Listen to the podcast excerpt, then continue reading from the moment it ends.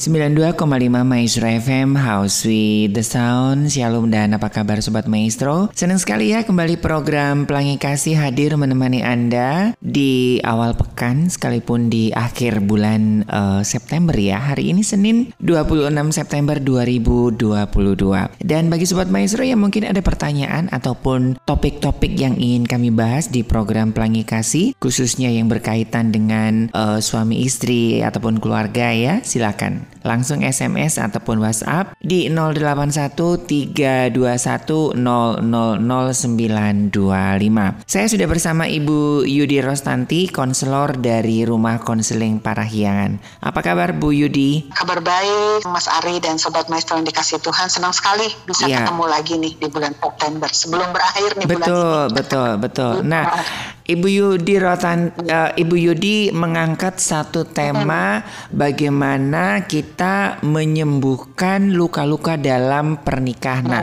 ini dalam dalam pernikahan, betul betul. Nah, ini dalam pikiran saya ya, sebetulnya ini kan sesuatu yang ironis ya Bu ya. Sebetulnya lembaga pernikahan itu kan sesuatu yang kalau di di bayangan saya yang belum menikah itu kan sesuatu dunia yang menyenangkan, sesuatu yang indah gitu. Kok bisa ada luka, Bu. Ini kan sangat sangat kontradiktif gitu ya dengan gambaran sebuah pernikahan yang agung, yang sakral, yang diidam-idamkan oleh semua makhluk gitu, Bu. Hmm, hmm, betul. Iya, iya, saya setuju dengan pendapat Mas Ari. Artinya pernikahan itu sesuatu yang sakral, yang indah, ya, didesainnya oleh uh, sang desainer agung kita ya, mm-hmm. uh, pernikahan itu. Yeah. Jadi uh, memang pernikahan itu indah gitu. Hanya di dalam menjalani pernikahan itu sendiri, ya, artinya tidak banyak orang yang uh, berusaha untuk merawatnya dengan baik hmm. gitu. Aja saya selalu gambarkan ya pernikahan itu kita diserahkan satu taman yang indah gitu ya yeah. uh, untuk uh, kita miliki kita rawat bersama-sama.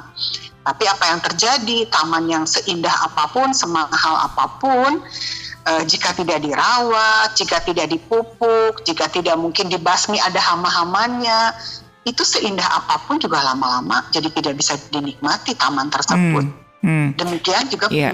Mas Ari. Jadi yeah.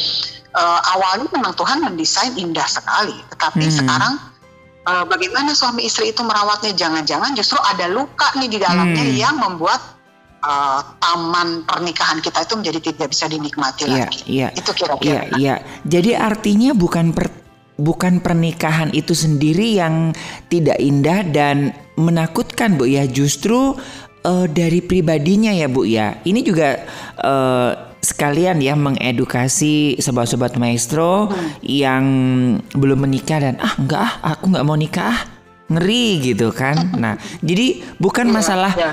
bukan masalah pernikahannya ya Bu ya.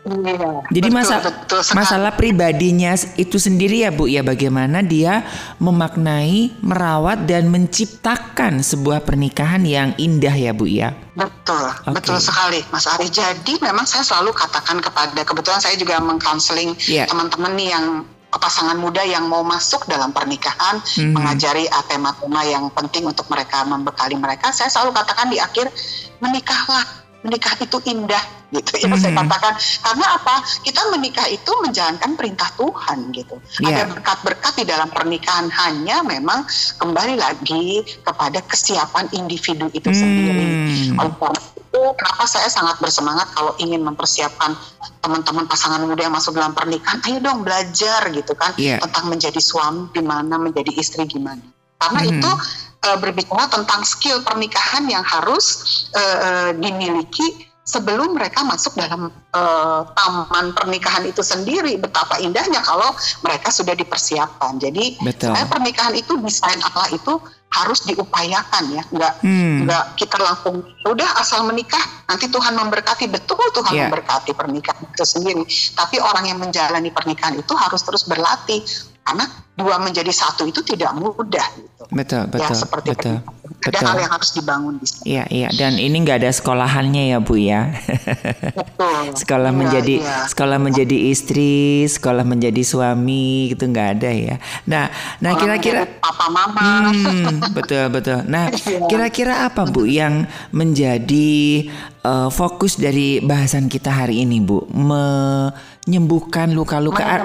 Artinya, artinya ya. ini sudah sudah terluka sebelum pernikahan atau luka-luka seiring berjalannya pernikahan atau luka-luka yang seperti apa ini yang uh, Ibu Yudi maksud ini, Bu? Ya.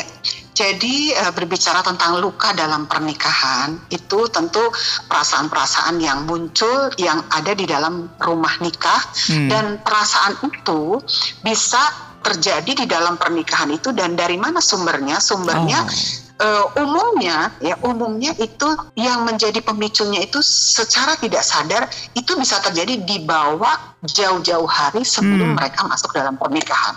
Seperti yeah. nanti contoh kasus yang saya ingin uh, sharingkan buat sobat yeah. maestro. Yeah. Artinya bahwa pernikahan yang indah itu tentu seperti yang tadi saya katakan perlu untuk dipersiapkan sebelumnya. Jangan membawa garbage hmm. atau sampah-sampah, luka-luka masa lalu yang tidak disadari dan itu bisa mempengaruhi relasi yang terjadi dalam pernikahan yang dibentuk. Oke. Okay. Seperti itu. Iya, iya. Oke. Okay. Langsung saja, Bu. Siapa, Bu, kira-kira, ya. Bu, yang menghubungi Bu Yudi? Eh, kok siapa? Kepo ya. teknik tetapi yang jelas suami istri yang sedang ingin pertolongan wah ini ini itu, langsung ya. langsung provokatif pertanyaannya ya siapa bu kan bukan bukan ya. apa masalahnya langsung siapa ya ke personal ya bu ya ya uh, intinya orangnya tidak ada di Bandung gitu ya di kota-kota lain oke okay. ya, ya. ya silakan Bu ya. Yudi ya jadi menyembuhkan luka dalam pernikahan ya jadi kalau seperti yang tadi saya katakan pernikahan itu kan penyatuan dua pribadi yang mm-hmm. sebenarnya berbeda ya banyak perbedaan di dalam memasuki sebuah pernikahan pria wanita berbeda pola asuh berbeda kebudayaan berbeda semuanya hampir banyak perbedaan ya mm-hmm. seperti itu oleh sebab itu tadi saya di depan udah uh, sampaikan bahwa kita perlu untuk memiliki skill dalam pernikahan. Yeah. Iya. Uh, kenapa seperti itu? Sebenarnya skill itu akan menolong kita untuk kita bisa menjalani pernikahan dengan lebih baik gitu ya. Hmm. Uh, dan ternyata orang-orang yang minim skill dalam pernikahan itu, mereka secara tidak sadar dalam relasi mereka itu ya mereka bisa saling mengalami yang namanya keterlukaan. Apa itu hmm. keterlukaan? Terluka itu adalah perasaan-perasaan mungkin yang muncul merasa tersakiti oleh perkataan pasangan. Misalnya merasa uh, si istri merasa dia tidak dikasihi ya. Mereka uh, dia merasa terluka atau yang pria merasa bahwa saya terluka karena istri saya sudah tidak menghargai saya lagi gitu ya. Mm-hmm. dan biasanya luka-luka itu tersimpan tapi uh, terekspresinya lewat apa? Lewat mungkin uh, kesedihan misalnya Iya. ya itu tadi yang atau mungkin kemarahan yang uh, reaktif misalnya Mhm. atau bisa juga terekspresikan luka itu uh, lewat uh, kesedihan ya atau marah atau kekecewaan atau ketakutan. Nah itu yang sebenarnya luka-luka itu yang yang ada di dalam uh, relasi suami istri itu yang butuh uh, disembuhkan karena kalau tidak dibantu untuk disembuhkan maka itu akan berdampak kepada relasi mereka sehingga terjadi mungkin pernah saya bahas tentang perceraian Ya. emosi gitu ya mhm. pernah mungkin beberapa waktu yang lalu perceraian emosi itu seperti apa sih yaitu suami istri yang mungkin masih tinggal satu atap tetapi mereka nggak bisa hidup berdampingan merasakan keintiman seperti mungkin awal-awal mereka masuk dalam pernikahan iya. ya. Banyak sekarang Mas Ari orang-orang yang eh, karena lukanya belum disembuhkan bahkan nggak sadar kalau mereka terluka Hmm. itu mereka tetap tinggal sama-sama satu atap demi untuk mempertahankan eh, supaya tidak bercerai tapi mereka nggak bisa menikmati. Yang ada Iya, adalah iya. akhirnya apa? Ya udah mereka masih tinggal satu rumah tetapi mereka mungkin diam-diaman kalau komunikasinya juga seadanya gitu ya. Apa kalaupun ngomong ah nggak usah ngomong ah nanti pasti kata-katanya nyelekit misalnya Iya, seperti iya, itu. Akhirnya iya. mereka ya udah diam-diam. Dan saya eh, banyak ketemu pasangan-pasangan yang seperti ini terutama yang sudah pernikahannya lumayan panjang. Hmm. gitu. Karena mereka apa? Mereka eh, berpikir aduh nanti dampaknya ke anak-anak gitu ya. Nanti anak-anak saya malu kalau saya bercerai apalagi kita udah nggak muda lagi. Nah ini ternyata hal-hal seperti ini begitu ditelusuri gitu ya. Ternyata ada luka di situ. Hmm. Iya. ada luka yang simpan dan tidak di- di- dibantu untuk diangkat ke permukaan untuk disembuhkan Iya. Iya. dan eh, yang paling fatal sebenarnya ini ini klien yang yang lain ya yang saya Mhm, akan mhm. bukan yang nanti akan saya sharekan itu mereka anak-anak mereka jadi merasa trauma ya melihat relasi mama Iya, papanya betul, betul. dari perceraian emosi itu Betul. Betul. seperti Betul. itu Betul. banyak anak-anak yang mengatakan ih pernikahan mungkin yang seperti yang Mas Ari katakan Iya. kok pernikahan indah dibikin oleh Tuhan tapi kok kayak gini sih kondisi mama papa saya rasanya nggak pernah melihat mereka akur harmonis gitu akhirnya Betul. banyak wanita-wanita yang datang ah udahlah lebih baik aku mengejar karirku aku nggak usah membangun pernikahan toh Iya. apa Iya. sih yang mau dari pernikahan kalau ngelihat potret pernikahan Mhm. orang tuaku Mhm. nah Iya. itu itu itu Betul. Betul. Eh, kira-kira itu banyak terjadi Mas Ari Iya. pemikiran-pemikiran Iya. dampak daripada luka yang tidak Luka-luka. terselesaikan. Betul, betul. Jadi dampak ini tidak hanya kepada suami istri ya, tapi kepada anak-anak ya, Bu ya. Saya juga ada beberapa eh, teman ya, ini pria ya, Bu ya, sampai bilang enggak ah, aku nggak akan nikah. Ya mendingan gua jajan aja lah gitu. Beres gitu kan. Sekali pakai Iya. gitu kasarannya Iya. gitu kan. nggak harus ngurusin baper, nggak ngurusin eh, BBM naik, cabai naik lah, yang ini yang itu ya udah beres. Iya. Jadi kayak transaksional aja gitu. Dan ternyata waktu saya ngobrol kenapa begitu? Ah, ya orang tua aku aja kayak gitu. Kokonya kayak begitu, cicinya kayak begitu. Terus nggak ada model gitu bu. Buat dia untuk Iya. Untuk nikah itu apaan sih gitu loh. Sekalipun orang tuanya kan eh, ini kan lagi rame ya. Kamu udah umur segitu nggak nikah gitu kan? Udah, koko aja nikah juga setahun cerai gitu kan. Itu kan lagi lagi menonjok Iya. banget gitu kan. Dampak Betul, dari yang betul. disampaikan Ibu Yudi dan emang faktanya dalam ruang konseling seperti itu ya Bu ya. Tidak hanya Iya. kepada suami istri tapi kepada anak-anak dan bisa jadi seluruh generasinya ya Bu ya ngelihat sebuah gambar yang buruk dari so- eh, dari sebuah pernikahan itu sendiri ya Bu ya. Iya, iya, betul, betul. Jadi itu diturunkan dari generasi ke generasi. Ini betapa dahsyatnya nih Hmm. Ya, eh, iya, iya. potret eh, eh, pernikahan yang eh, yang benar-benar saling melukai dan lukanya nggak disembuhkan itu bisa diturunkan karena anak-anak menjadi oke lah kalau dia menikah, dia akan anak perempuan akan belajar dari gimana sih mama saya memperlakukan papa saya, Hmm, misalnya kayak gitu ya. hmm, iya. Jadi secara nggak sadar itu kan terekam ya di unconscious dia Iya, iya. sehingga kalau dia melihat sikap-sikap mamahnya yang mungkin dominan eh, sangat menguasai berkata kasar eh, eh, tidak menghargai papahnya itu pun juga walaupun dia saya pernah da- kedatangan klien seperti ini bu kenapa ya suami saya suka bilang gini kamu kok mirip mama kamu sih kalau marah Hmm. gitu ya mirip mama kamu ya mirip mertuanya maksudnya Iya, iya. kamu sadar nggak kalau kamu nggak suka dengan cara mama kamu bersikap ke papa tapi kamu melakukan itu loh ke aku ya Hmm. si suaminya gitu Iya. sehingga dia, dia bingung kenapa aku bisa seperti ini terus bagaimana aku bisa eh, nggak melakukan seperti itu Mhm. dan itu pun Mhm. dia lakukan kepada anaknya lagi jadi itu udah berapa generasi itu ya Eh, dan itu harus perlu memang disadari dan Mhm. sumbernya adalah luka di antara suami istri mama papanya itu yang belum terselesaikan Oke, oke. Gitu. Jadi jadi cara cara untuk kita menyelesaikan menyembuhkan luka ini harus ditelusuri bahwa eh, orang-orang ini yang menikah ini sedang terluka ya Bu ya. Menyembuhkan atau kadang-kadang kan ada keluarga-keluarga yang dia nggak sadar terluka seperti ibu ibu ibu Yudi sampaikan gitu kan. nggak tersadar kalau Iya, misalkan eh, ya karena mungkin karena mungkin patron dari keluarga orang tua pohon keluarganya begitu dalam membangun sebuah pernikahan jadi ya udah biasa gitu kan. Ada keluarga yang aduh sama istrinya ngomongnya aduh buat kita yang orang timur kok kayaknya nggak pantas ya plak-plok plak-plok gitu. Dia udah biasa kok. Lah, dan kita di keluarga besar juga begitu kok gitu. Hah? Iya, betul. Itu sudah biasa untuk keluarga mereka. Tetapi Hmm. pada waktu membangun pernikahan, Ya. mungkin sesuatu yang tidak biasa untuk Hmm, pasangannya, hmm, hmm, gitu. Sehingga hmm. di situlah konflik muncul, Ya, Mas Ari. ya, oke. Umumnya, ya.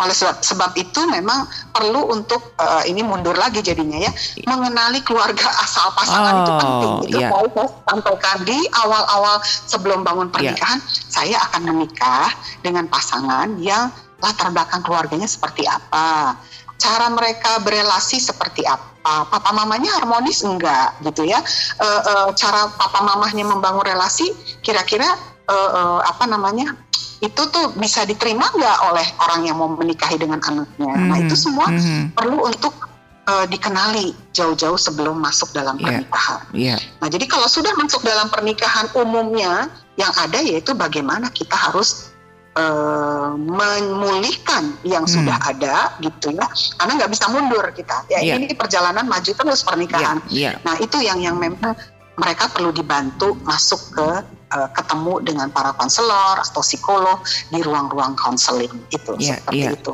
Iya betul.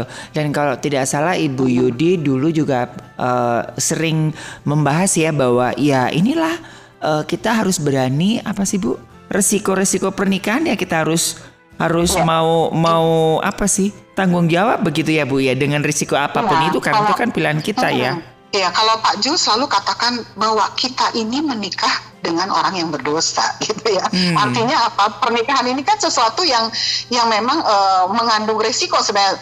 Kalau kita tidak mau menyadari bahwa menyiapkan bahwa kita perlu untuk ada space hati yang besar Hmm. bahwa pasangan kita ini adalah orang yang bisa melukai kita gitu. Oke. Tetapi yang terpenting adalah bukan seberapa besar eh, eh, apa namanya kesalahan yang bisa dibuat atau luka yang bisa di- ditimbulkan, tapi seberapa besar kita punya area untuk bisa eh, menerima dan akhirnya nanti memang memaafkan ujung-ujungnya. Hmm. Tetapi ini proses ya Mas Ari. Iya. Luka itu nggak ujuk-ujuk bisa sembuh kering lalu eh, eh, berjalan dengan dengan eh, sehat kembali.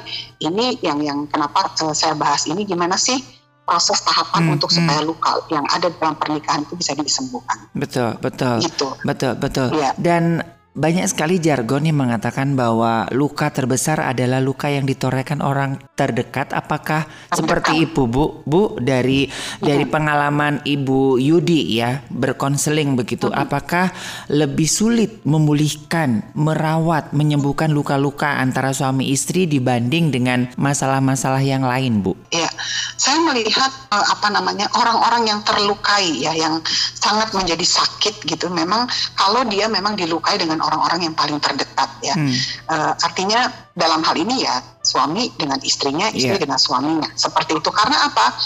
Untuk proses kesembuhan itu itu tidak mudah gitu. Hmm. Karena mereka eh, sampai mereka menemukan solusi eh, ada jalan keluar ya lewat Iya. proses konseling dan sebagainya. Karena mereka setiap hari ada ditinggal di satu rumah, ya. Hmm. Mereka eh, harus eh, apa harus berkomunikasi, mereka harus berelasi gitu.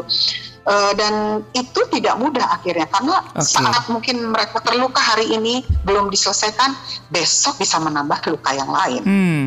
ya. Ya. Eh, kalau besok belum terselesaikan, minggu depan mungkin bisa lagi ya sehingga itu itu seperti kayak saya selalu gambarkan tumpukan-tumpukan luka-luka Hmm. itu bisa setinggi setinggi kue lapis lebih Ya, gitu ya ya, ya. karena apa karena itu itu eh, tidak terselesaikan oleh sebab Mhm. itu yang ada adalah memang eh, apa namanya dampak dari luka itu Oke. yaitu apa tadi yang tadi saya sampaikan perceraian emosi dan sebagainya Mhm, mhm. itu Mas Ari. Jadi Oke. saya ingin cerita sedikit dari klien saya ya, Mas Ari dan Sobat Maestro. Saya sebutlah namanya Bapak Roni dan Ibu Rani gitu ya. Mhm. Dia tinggal jauh di Ba- dari Bandung ya, Ini supaya jangan Ya. saya nggak sedang mengangkat kasus ini ya. Mereka menikah 4 tahun ya. Nah pada suatu hari mereka datang ke ruang konseling di rumah konseling Parahyangan gitu. Dengan si istri dan suami ini datang berdua dia katakan Hmm. Bu saya mau cerai. Gitu ya. Saya mau cerai eh, eh, karena saya sudah tidak tahan lagi. Ini si istrinya yang duluan ngomong dengan air mata yang bercucuran saya udah nggak tahan lagi. Saya shock ya. Dia menangis dia ungkapkan perasaan depresinya dan dia ingin bercerai. Karena apa? Karena ternyata suaminya ini ketahuan main dengan PSK gitu ya Hmm. dia suka ke, panti pijat bahkan pijat yang plus plus Hmm. dia suka follow banyak di Instagramnya wanita-wanita yang maaf yang seksi Iya. gitu ya dan bahkan eh, dalam perjalanan waktu akhirnya ketahuan gitu ternyata oh tabungan kami berkurang bu karena dia harus membiayai eh, wanita-wanita tersebut dengan mentransfer sejumlah dana yang lumayan gede untuk memenuhi dalam tanda kutip hobinya tersebut Hmm. itu itu kasus yang datang ya Mas Ari Iya. dan dan untungnya mereka datangnya berdua gitu Ya, ini itu ini memang masih lebih bagus ya Bu ya.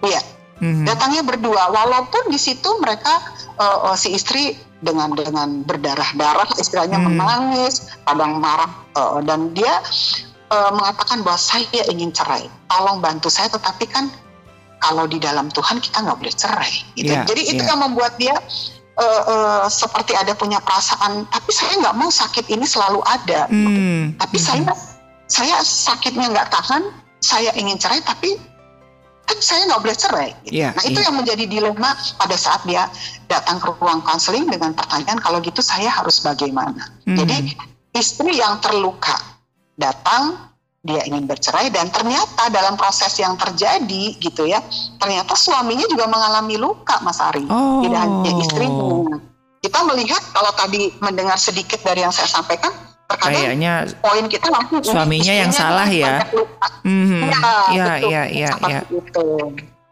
Itu Mas Ari, itu itu sedikit aja gitu ya. Mhm. Nah jadi eh, dari kasus ini gitu eh, saya ingin cerita gitu dengan sobat Meso kira-kira bagaimana ya masih Ya. memungkinkankah bahwa pasangan ini akan tidak jadi bercerai gitu Mhm, kembali mhm. Harmonis kembali ya. Betul, Kira-kira betul. memungkinkan enggak ya? Nah, betul betul. Ini juga ada beberapa teman yang eh, dipikir dengan bercerai itu akan meng- menghilangkan luka-luka. Padahal perceraian itu juga membawa luka-luka tersendiri ya, Bu ya sebetulnya ya, Bu ya. Betul. Oke. Iya, iya. Ya. Nah, kira Mereka berpikir kalau bercerai eh, istilahnya selesai. Selesai, gitu ya. betul, betul. eh, eh, selesai, mungkin selesai tidak tinggal serumah lagi bisa jadi, Hmm. mungkin pindah kota bisa jadi, tetapi Iya, iya. luka yang di dalam itu tuh kalau tidak diselesaikan dampaknya akan terus terbawa gitu. Oh, Saya juga iya. pernah menyaksikan itu sehingga mereka sampai anak saya pernah cerita itu sama Mas Ari, sampai Mhm. mereka menikahkan anaknya baru ketemu lagi dan ternyata ada sebuah apa ya kemarahan yang besar. Mhm. Lihat nih aku bisa menikahkan anakku dengan Iya, iya, besar iya, tanpa iya. kamu. Betul, betul, betul, betul. Jadi itu luka itu, waduh, itu luar biasa itu. Jadi Mhm, mhm. saya sampaikan bahwa sobat maestro, eh, eh, eh, saya nggak tahu ya gimana pernikahan teman-teman semua, tapi eh, kita bisa cek loh Ya, pernikahan kita ya, sebenarnya ya. Apakah ada luka apa enggak? Dan ini belajar dari kasus ini bagaimana cara apa kita menyembuhkannya gitu ya. Mhm. Jadi kalau kembali ke kasus Rani dan Roni tadi, jadi fokus kita sebenarnya bukan bagaimana mereka tidak bercerai dan akur uh, Iya. lagi gitu. Tidak itu saja gitu, tapi sebenarnya fokusnya adalah menyembuhkan luka yang dialami oleh pasangan suami istri ini. Gitu. Mhm, Ya mhm. itu yang yang yang pertama Jadi yang harus kita ya. bantu. Ya, ya. Karena kalau luka itu sudah sembuh, otomatis relasi mereka juga akan normal kembali. Iya. Tapi yang ada saat ini adalah si istri akhirnya uh, ngajak pisah rumah, si suami ngedeketin sudah minta maaf, si istri tidak mau, kan gitu kan. Yang terjadi si istri menjadi parno, uring-uringan, sedikit-sedikit marah, apalagi kalau suaminya pergi di luar kota hmm. dia jadi curiga dan iya. sebagainya. Yeah. Itu jadi si istri dalam kasus ini dia kehilangan trust gitu, hmm. ya. Dia kehilangan trust kepada suaminya, uh, tidak percaya lagi. Si suami ketika datang dia kelihatannya diam, tetapi ternyata dalam perjalanan konseling dia juga merasa bahwa dia tidak lagi dihargai uh, oleh istrinya, istrinya. Hmm. gitu. Hmm. Ya. Nah hmm. ini ini menjadi sesuatu yang menarik. Yeah. Uh, dari mana kita bisa menolong mereka untuk yeah. menyembuhkan luka mereka, gitu. Oke. Okay. Ya. Oke. Okay. Jadi uh, uh, yang pertama, Mas Ari gitu. Jadi yang pertama adalah um, kita perlu untuk langkah-langkah pemulihannya ya. Bahwa yang pertama kita perlu untuk memberikan kesadaran bagi mereka bahwa dengan mereka menangis, eh, khususnya si istri dan sebagainya, kita perlu kasih tahu bahwa hati mereka ini sedang terluka gitu. Ya. Hmm. Ya. Dan luka itu butuh disembuhkan dan butuh dicari sumbernya dari mana. Artinya yeah. si istri juga perlu dibantu.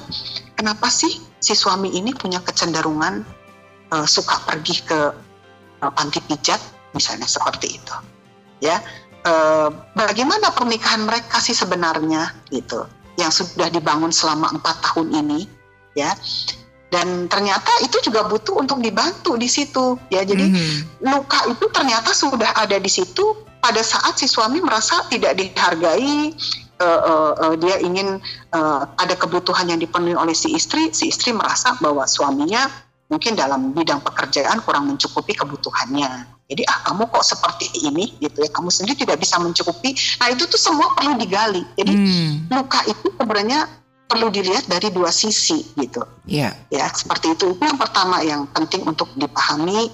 Menyembuhkan luka itu dimulai dari kesadaran dan bagaimana sih suami istri itu bisa menguraikan masalah mereka satu demi satu.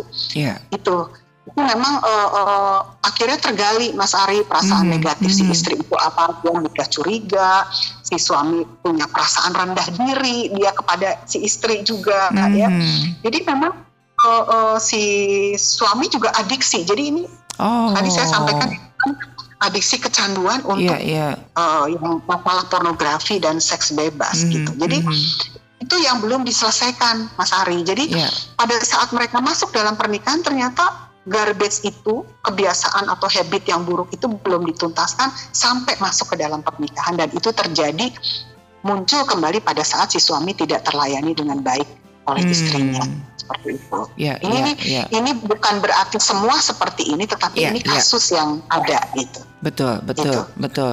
Jadi memang ini pentingnya ya di awal-awal ya Ibu Yudi sering kali menghimbau hmm. bahwa begitu masuk mau masuk dalam uh, pernikahan, yuk dibuang semuanya lah buka-bukaan gitu ya Bu ya supaya itu nggak akan nggak akan menimbulkan masalah dalam pernikahan gitu ya Bu ya nggak usah ditutup-tutupi gitu ya. kan iya iya iya justru itu harus harus dibukakan dan uh, harus dengan kejujuran ya hmm. seperti itu dan kalau memang itu belum diselesaikan bisa cari pertolongan gitu. iya iya ya cari Betul. pertolongan saya punya kecenderungan seperti ini gitu ya dan hmm. saya nggak mau ini nanti akan uh, terjadi pengulangan kesalahan lagi gitu mm -hmm. dan ini mm -hmm. untuk dibantu sebenarnya oleh sebab yeah. itu kenapa kami di rumah konseling Parahyangan juga uh, aware dengan hal-hal seperti ini mempersiapkan pasangan pulih sebelum uh, membangun pernikahan iya, seperti yeah, itu. Yeah. Jadi nggak hanya hmm. cukup terima apa adanya ya aku terima kok semua masa lalumu tanpa ada pemberesan ya Bu ya. Itu kan so sweet banget gitu kan. Tapi ya, itu jadi ya. itu jadi benih-benih masalah loh Bu ya kalau uh, dalam sebuah pernikahan ya Bu ya. Jadi nggak hanya iya, nggak ya, apa-apa kok aku tahu masa lalu suamiku istriku aku terima kok apa adanya apa pun dirimu dalam hati pret gitu ya bu ya yang tua-tua. Oke. Okay. Iya, iya, itu iya. kan sebetulnya menerimanya sih bagus, Mas Ari. Iya, menerimanya itu bagus, nah, tapi tapi nggak disembuhkan. Iya. Iya, ya, okay. betul. Hmm. Hmm. Ya. Oke, okay, wah ini seru ya, ini. Uh, seru ya. Jadi yang pertama uh, saya saya sampaikan kepada Rani dan Rani ini, hmm. pertama bersyukurnya dia datang dia uh, uh, satu langkah pertama perlu menyadari dan mengakui bahwa saya perlu dipulihkan. Gitu pernikahan saya butuh dipulihkan. Jadi pada waktu dia datang ke rumah konseling parahyangan, dia cuma bilang seperti ini, Bu, telah terjadi sebuah keadaan yang memalukan, Hmm. tapi kami nggak ingin. Ini menurut suaminya, Ya. "Eh, saya bersalah, tetapi istri saya tidak menerima saya lagi, tapi saya Oh. ingin memperbaiki pernikahan ini. Itu itu keren banget saya lihat si suaminya ini Mhm, datang. mhm. Ya, eh, dia nggak nggak dia udah nggak dengan perasaan ditutup-tutupi lagi gitu ya. Oke lah mungkin karena udah ketahuan, tetapi di hadapan konselor dia terbuka. Nah sebenarnya Iya. keterbukaan ini sebenarnya poin yang bagus sekali seperti itu. Jadi eh, dia punya niat mau memperbaiki diri gitu. Hmm. Karena sifat saya ini sudah melukai istri saya. Mhm. Ya, Jadi dia bilang kondisi hubungan kami sudah rusak. Bagaimana caranya agar pernikahan kami kuat kembali? Nah itu statement yang Iya, baik, iya, iya. Mas Arief. Kalau kita mau start awal luka kita disembuhkan. Betul, betul, Ya. betul. Nah, berikutnya adalah eh, tahapan yang kedua untuk penyembuhan luka. Eh, perlu ditelusuri tadi ini, ini sudah tadi depan penyebabnya kenapa suami dan Hmm. istri itu terluka ya dengan cara yaitu penelusuran itu dengan menceritakan pengalaman-pengalaman tersebut yang Iya. melukai Iya. dari sisi suami apa, dari sisi istri apa, sampai ditemukan memang dari sisi suami yaitu, eh, tapi ini dalam proses eh, wawancara ya atau Mhm. eh, konsultasi bahwa dia punya kecenderungan itu yang istrinya tidak tahu gitu. Jadi di Iya. situ tapi dia terbuka. Saya memang senang lihat pornografi gitu. Hmm. Sejak muda juga itu hobi saya. Masih usia-usia belasan tahun itu hobi saya gitu Iya, iya. ya dan di situ ibunya sangat kaget gitu jadi selama ini kamu nggak pernah cerita iya gitu ya dan Mhm. ternyata gitu di dalam pernikahan yang dibangun ya mereka pun melakukan juga jadi di suami istri juga sama-sama melakukan jadi si suami punya hobi seperti itu si istri eh, eh, mungkin setengah lah ya setengah Mhm. hobinya tapi dalam pernikahan yang dibangun mereka melakukan juga suka nonton seperti itu yang mereka Mhm. pikir ah kan udah menikah gitu Iya, iya. Padahal sebenarnya itu fantasi-fantasi yang yang sangat sehat eh, ya. sangat virtual banget Iya, lah iya. seperti itu nggak ada ya pernikahan yang mirip dengan film-film yang Mhm. Nggak kita benar bisa gitu ya. tonton itu Mhm, mhm. gitu. Oke. Nah jadi eh, di situ poinnya adalah menelusuri. Jadi dicari akar masalahnya. Ya kenapa Hmm. ada kecenderungan jatuh kepada eh, PSK PSK ini dan Iya, selalu iya, mencari gitu ya Mhm. seperti itu. Jadi ini eh, langkah yang berikutnya tadi itu yaitu sharing, sharing, eh, sharing uh, dan terbuka tentang sama seperti kalau kita pergi ke ke dokter ya, semakin kita kasih tahu apa masalah di tubuh kita, dokter itu akan bisa mendeteksi mungkin dokter Mhm, spesialis mhm, ya, jantung kita, paru-paru kita, Iya. ya dan sebagainya.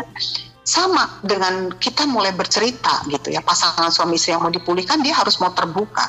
Justru di sini saya bisa menemukan ternyata banyak sekali kasusnya Roni ini dia juga Hmm. narkoba, pacarannya tidak kudus dan sebagainya gitu. Hmm. Nah itu sampah itu semua yang dibawa masuk ke ruang konseling sebelumnya masuk di Iya, dalam iya. pernikahan mereka Betul. gitu. betul. Jadi eh, eh, sampai di sini saya pikir ini masih ada tahapan yang lainnya. Mhm. Saya yang mau katakan bahwa eh, pernikahan-pernikahan yang ingin dipulihkan, luka ingin dipulihkan itu butuh sekali untuk kita punya safe person, Hmm. orang-orang kepercayaan Iya. yang kita bisa berbagi ya, yang kita bisa bercerita.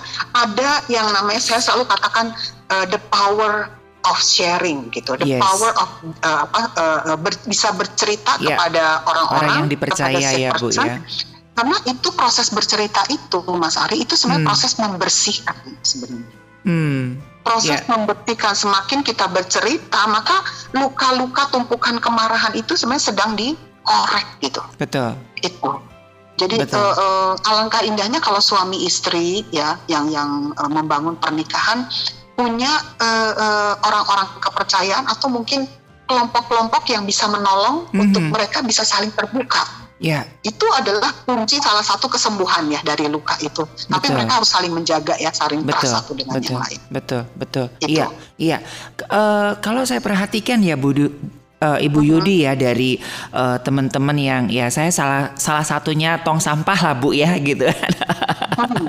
Salah satu tong sampah yeah. dari teman-teman dengan kasus-kasus yang mau uh, apa namanya, yang mau bercerai begitu.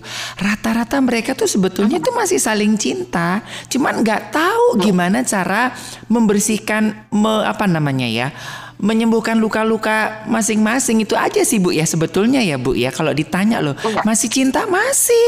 Masih kepengen balik? Masih. Iya. tapi kok gimana? Gitu loh. Oh nah itu butuh orang-orang yang memang ahli di bidangnya ya Bu ya. Nggak usah malu-malu, selalu ada cinta dan selalu ada harapan. Salah satunya di rumah konseling Parahyangan ya.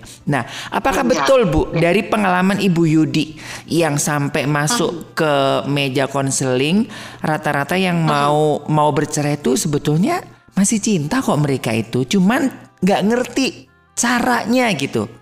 Apakah memang seperti itu Bu Yudi? Ya, uh, saya menemukan kasus-kasus seperti itu Mas Hari. Roni dan Rani juga seperti itu. Hmm. Jadi mereka datang beberapa kali ya ketemu ya. Jadi hmm. pada waktu kali pertama kan mereka masih panas nih suasananya yeah, yeah. bercerita gitu ya. Kali yang kedua udah mulai uh, apa uh, berkurang. Nah, pada pertemuan-pertemuan berikutnya Uh, si istri sampai di satu titik ini setelah tadi dia memproses emosi, dia akhirnya belajar gitu karena kan uh, kami dalam proses untuk menyembuhkan luka mereka dibersihkan tapi mereka pulang punya PR. Hmm. Ya PR-nya apa? Yeah. PR-nya yaitu mereka harus uh, belajar untuk bisa uh, banyaklah PR-PR-nya masing-masing yang si cowok punya PR, yang yang uh, istrinya juga punya PR gitu ya. Hmm. PR-nya yaitu yang istri pada waktu itu coba kamu belajar untuk mengungkapkan rasa sakit hati kamu selain uh, ini coba kamu bikin jurnal misalnya hmm. ya bikin jurnal untuk membuang ya kemarahan dia lalu dia datang kepada Tuhan lewat doa-doa uh, keluhan kepada Tuhan ya doa-doa permohonan kepada Tuhan uh, uh, di mana dia um, apa membuang apa yang menjadi kesakitan dan luka dia dalam doa-doa itu hmm. karena itu butuh dikeluarkan Mas Ari luka yeah, itu yeah. harus dibersihkan Nah jadi itu itu selama satu minggu mereka melakukan itu. Lalu yang si Roni juga seperti itu, gitu ya. Bagaimana dia mulai untuk bisa, bagaimana menurut kamu langkah-langkah untuk tidak pergi ke PSK lagi, hmm, ya. Hmm. Dan tapi sebelumnya perlu dibantu juga untuk dia bisa dibebaskan dari adiksi itu hmm. gitu ya uh, uh, pornografi dan sebagainya jadi di situ yeah. kita bahas semua nah di satu titik tadi Mas Ari tanyakan apakah mereka masih sayang iya gitu hmm. karena di ini udah mau bicara ending sebenarnya yeah. mereka akhirnya kenapa mereka ketemu dengan rumah konseling parahyangan karena si istri itu bilang seperti ini saya masih sayang sama suami saya hmm. ya dan dan uh, apa namanya saya ingin bahwa mungkin ada kesalahan juga dalam rumah tangga kami yang Tuhan tegur sehingga poin ini menjadi satu titik balik untuk kami sama-sama kembali ke Tuhan karena selama ini membangun pernikahan yang tidak dirawat ya mereka mungkin seenaknya saja membangun pernikahan mereka pikir cinta cukup gitu ya mm-hmm. ternyata cinta saja cukup yeah. dan di situ mereka akhirnya itu kepada poin yang kelima Mas Ari tahapannya okay. itu tentang forgiveness mm-hmm. memang ini tidak mudah yeah. uh, uh, apa tidak mudah dan ini memang harus berkali-kali mereka mencoba sampai di satu titik si istri merasakan bahwa iya ya ternyata gitu dalam rumah tangga itu sebuah kegagalan yang terjadi dari suami tentu ada peran istri juga di dalam. Iya, betul. Seperti jadi itu tidak 100% kesalahan suami mm-hmm. ya dalam hal takut ini. Ternyata yeah. si istri iya ya kenapa suami saya seperti itu karena saya seperti ini, saya seperti ini. Akhirnya dia terbuka selama ini ternyata saya punya andil juga loh ya. untuk kenapa suami saya jadi seperti itu. Mm-hmm. Jadi nggak gitu. nggak nggak ada kasus tunggal ya bu ya dalam permasalahan keluarga ya bu ya. Sepenuhnya ya. salah istri, sepenuhnya salah suami nggak ada itu ya bu ya. Nah, iya. Walaupun dalam kasus ini oke okay lah uh, persentase terbesar di hmm. suami karena dia yang pergi dari uh, apa uh, istrinya ya. ya. Tetapi tetap si istri juga punya peranan sebenarnya hmm. ya dalam hal kenapa suaminya sampai bisa seperti itu gitu ya dan ternyata mereka juga membuka celah untuk membangun relasi yang tidak sehat dalam okay. rumah tangga. Iya, nah, iya. itu jadi uh, uh, yang kelima yaitu tentang forgiveness, forgiveness dan yang keenam bagaimana memaknai pengalaman yang sudah melukai pernikahan mereka hmm. gitu.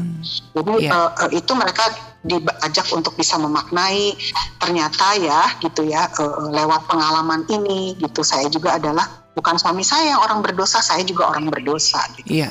Iya. Dan di hadapan Tuhan kan dosa itu tidak kecil, tidak besar. Betul. Mungkin dia sepertinya di hadapan manusia, manusia menjudge kamu pergi begini begini. Saya juga loh, saya nggak menghormati suami saya, Mhm. saya tidak respect sama dia, saya juga suka merendahkan dia gitu. Jadi Iya. nah, ternyata itu mereka apa menemukan pemaknaan baru gitu dari pengalaman yang sudah Iya. terluka. Iya, iya.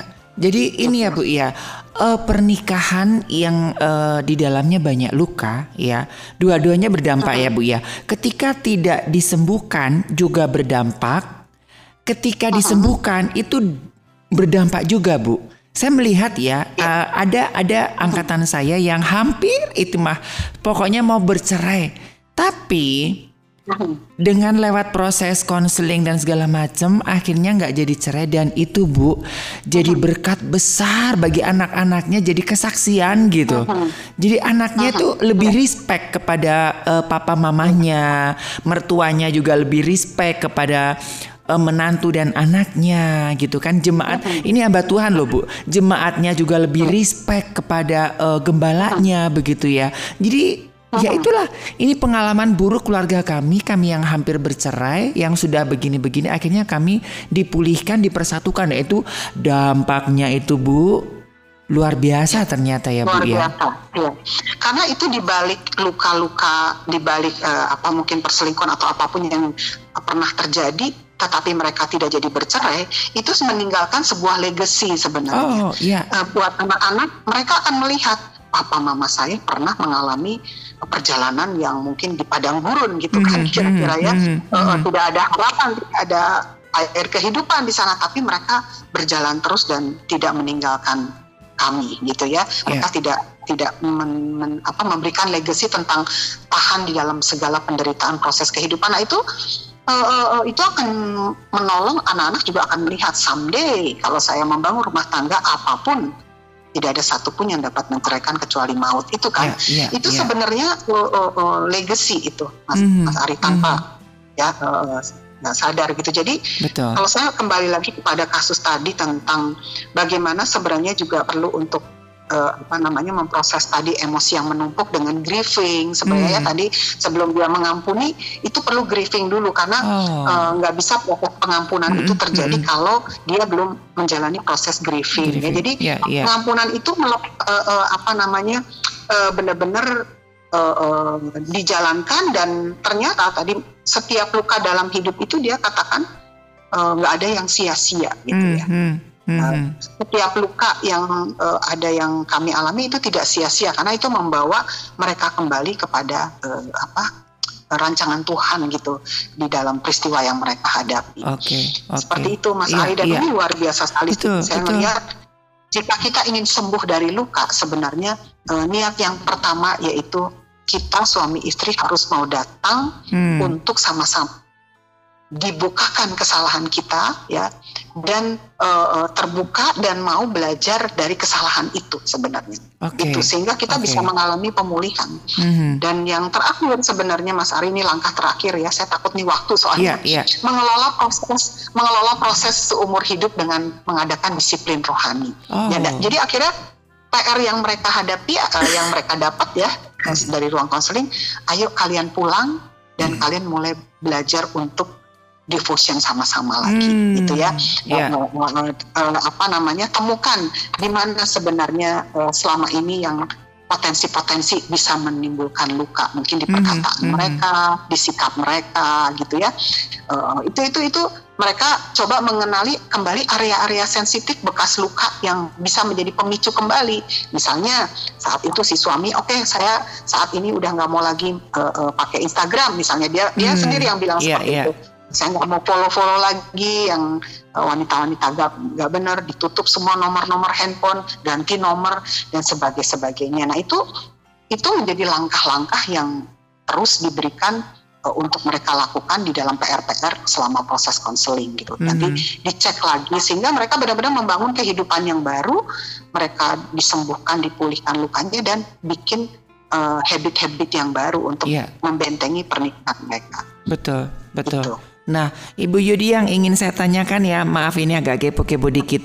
Ini kan uh, dari kasus Bapak Roni dan Ibu Rani ini kan dua-dua terluka. Apakah dalam proses dari awal sampai akhir ini uh, konselingnya itu dua-dua atau dipisahkan Bu? Ini kan kayak ikan ikan cupang yang kalau di jadi berantem gitu Bu. Apakah ditangani secara personal dulu atau memang harus selalu suami istri Bu? Kalau misalkan suami istri yang uh, ingin apa namanya dalam proses konseling harus selalu berdua begitu Bu? Ya, ya.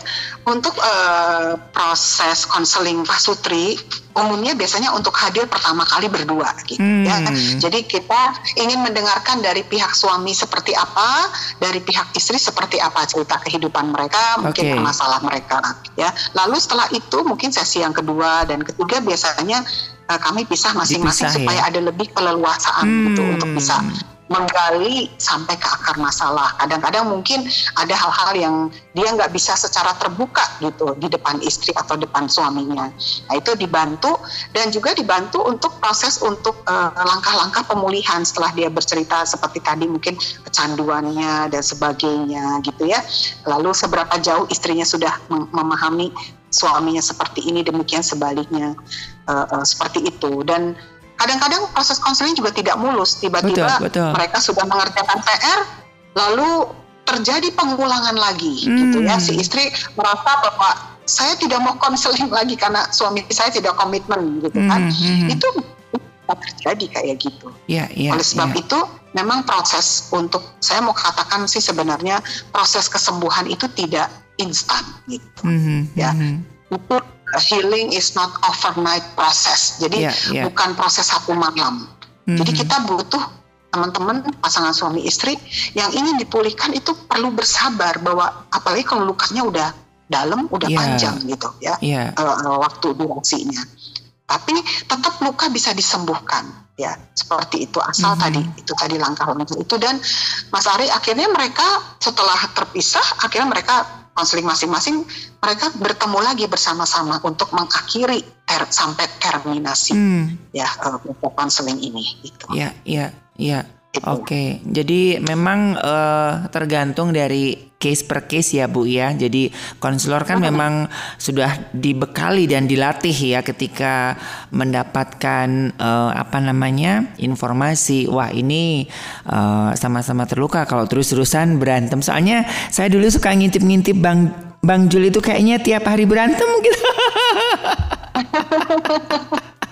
iya, gitu iya, kan iya. akhirnya oh aduh ini kalau tiap ketemu berdua ini nggak nggak beres-beres gitu Iya, iya, iya, memang tidak mudah ya. Tetapi kalau ada niat dari masing-masing ya, itu itu apalagi ada support system ya. Yeah. mungkin ada orang tuanya atau sahabatnya yang bisa mendukung uh, mereka bisa sampai terminasi itu bagus sekali. Mm -hmm. Ya.